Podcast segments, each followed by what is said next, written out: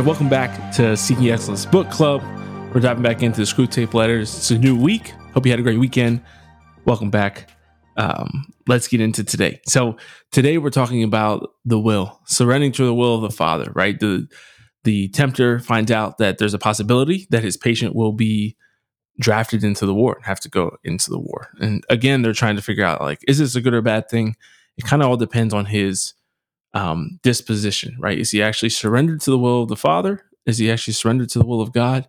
Or is it something that we can, um, you know, really conjure up a lot of anxiety and uncertainty in his mind and a lot of fear that he can start to be manipulated with and actually drive him out of God's hands?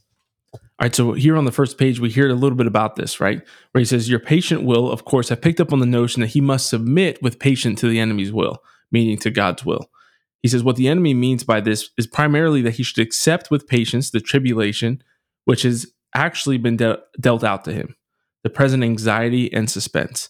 It is about this that he is to say that will be done. For the daily task of bearing this, that the daily bread will be provided. And so he says it's your business to see that the patient never thinks of the present fear as his appointed cross, but only the things he is afraid of.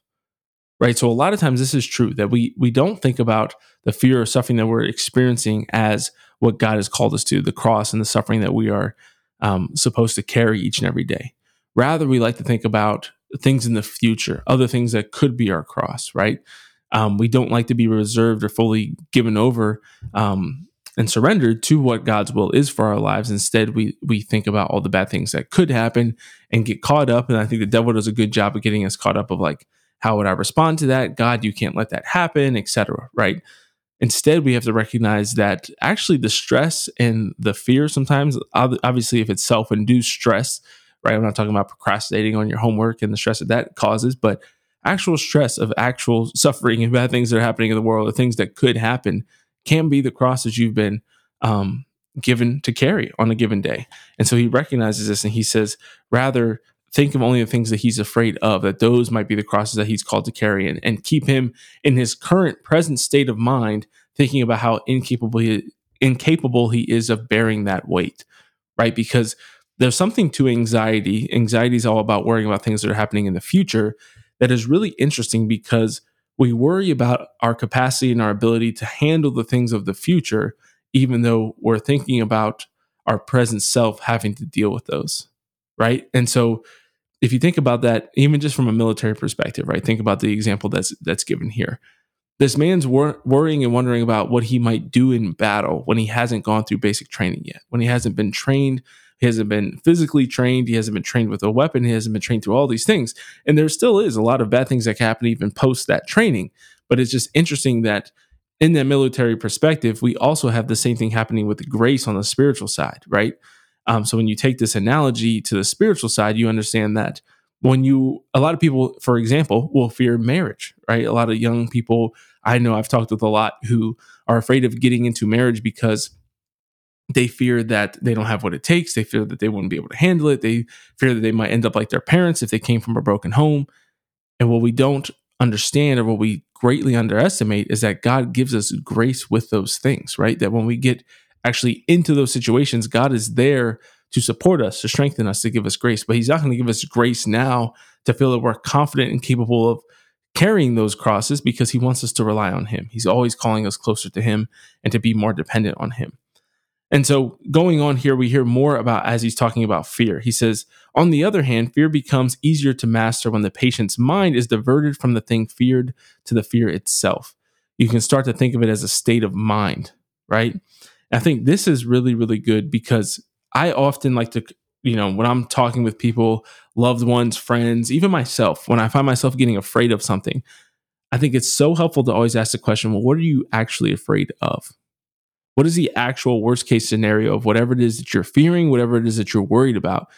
And so often when we actually list that out or we explain what it is that's bothering us, there's not nearly as much to be afraid of as we originally thought right? And when you start to understand that, then you can start to say, wait, I don't need to be so afraid of all this stuff. I don't need to be so concerned and worried. And I'm actually just afraid of the fear. I'm not even thinking about something that's realistic or practical or possible, right? And so he says, you can therefore formulate the general rule in all activities of mind which favor our cause, encourage the patient to be unself conscious and to concentrate on the object, but in all activities favorable to the enemy, bend his mind back on itself. He says, Let an insult or a woman's body so fix his attention outward that he does not reflect, I am now entering into the state called anger or state called lust. Contrary, let the on the contrary, let the reflection, my feelings are now growing more devout or more charitable, so fix his attention inward that he no longer looks beyond himself to see our enemy or his own neighbors. And so there you can start to see how the devil starts to play these kind of mind games, right? Where he wants us to be aware of the things he wants us to be aware of and not aware of the other things. So how do we flip that on our head? On, on how do we flip that on its head and do the opposite, right? We want to start to think that when we are being led into sin, when we start to feel the anger rise up, we want to be aware of that. We want to recognize, oh, I'm, I'm teetering or getting to the border of, of actually lusting after this person, or I'm really falling into the sin of anger. And those things I think start to come through prayer. When you're spending time in silence and prayer with God, you start to have an actual increased awareness of when you're actually venturing off into enemy territory, right? When you're entering into this state of sin. At the same time, don't dwell on these positive feelings and emotions. And this isn't to be like overly Catholic and like, you know, saying you should beat yourself and, and live like St. John the Baptist, but don't over flatter yourself when you start to feel positive emotions, right? Oh, I'm going more devout, more charitable. And you actually want to be focused on outward things at that time, right? When you're actually starting to think of things and start to focus on how you're seeing those virtues in other people, how you still want to grow and emulate other people who are better at, you know, so, you know, X, Y, or Z than you are. And so that's how you can kind of flip that on its head to be aware of when you're actually leaning into sin and try to be less aware and less focused on um, when you're actually doing good and when you're actually becoming more virtuous. Um, going on here, he, talks about how you can use this kind of sense, um, or when, when it is flipped on its head, he he says that the British are the miserable type of creatures who loudly proclaim that torture is too good for their enemies, meaning that you know the enemies of, of Great Britain. We think about this in today's world. You see a lot of um, I think of Ben Shapiro when I hear this now of people who are talking about the people who attacked the you know the Israelis, and understandably so, they're very upset, especially Jews, and they're saying that like torture would be too good for them, right? That they should be um, tortured and killed or just destroyed. The enemies, you know, speaking about Hamas, and that's all you know, very understandable. But then he says, he goes on to say, they say that torture is too good for their enemies, but then they give tea and cigarettes to the first wounded German pilot who turns up at the back door. And so, really interesting for me is I read this the day after hearing about the story of St. Maria Goretti again at RCIA. And it's so interesting here because there's something so beautiful and so Christian about this, right? That when you see those points in movies where enemies are together, we just watched The Monuments Men the other night, and there's that that part of the movie where the German soldiers, you know, sneaks up on the two Americans and they end up having a cigarette together, letting him go and he lets them go. There's something so beautiful to that because there's a humanization of the enemy in the midst of that, right? When you can start to see in this other person, wow, this is just a scared teenage boy. He doesn't want to die. I don't want to kill him. We don't want to die. Let's all just share a cigarette here and let each other go. Right. And so there's this beautiful like humanization of the enemy that when the enemy is a a thought, right? When we don't think of them as people, it's easy to say, oh, just flatten them out, atomic bomb, like just crush them, kill them, exterminate them. We use we even use termination terminology like that, right? Exterminate them that we would use for insects or bugs or you know something that isn't human.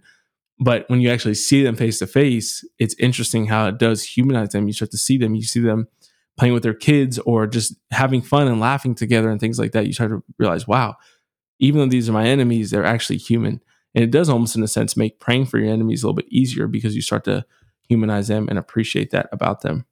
And so he says here that you're going to have, no matter what you do, some benevolence as well as some malice in your patient's soul. The great thing is to direct the malice to his immediate neighbor, whom he meets every day, and to thrust his benevolence out to remote circumference to people he doesn't know. This is another thing that's really, really interesting and really common, I think, in today's world, where you have people who are super benevolent, feel you know, would give their lives to save the planet. You know, you think about people who are like gluing themselves to the street. Um, and I don't mean to just always make this political. You can have this on both sides of the aisle, um, but you do have eh, this. This is kind of I think the the left side. And then we can think about the right side of it, if you will, depending on what kind of camp you fall in. But just giving examples of things, people who glue themselves to the street, or you can think of somebody who goes out of their way for a neighbor or a friend or things like that, um, but then treats their own family really poorly, right?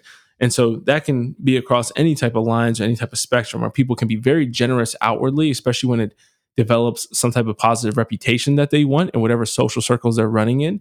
Um, many of us may have been raised in homes. I know I felt like this at certain times, um, especially, you know, with my my father at different points where it was like it seemed as though he had plenty of, of generosity and charity to give to other people. And then the patience seem to dry up, right, once we walk through our own front door. And so I think a lot of us have experienced that. And you see people who are uh, willing to give themselves fully to these outer causes, to these animals or people that they never meet or will never see. But then the people who they interact with every day, they're very judgmental, harsh, crude, um, mean spirited. Uh, we even have this, and I think this exists, you know, where we have so much um, love and respect and appreciation and, and, compassion for people who are foreign or abroad, right? Um, in these other countries going through these other sufferings, and we can turn a blind eye um, and ignore the homeless that that are right before us here in the United States. And so, um, yeah, all this is really important. So he says the malice becomes wholly real and the benevolence largely imaginary, right? Because these people who it's easy to to fall in love with these causes, right? To put flags in your bio and things like that, and to align yourself with these causes that demand nothing of you, but that you get outraged and post about it on social media. But the things that actually demand things of you, right? This is why a lot of people don't want to get married because marriage demands a lot from you. And so it's harder to love your wife than it is to put a Ukraine flag in your social media bio.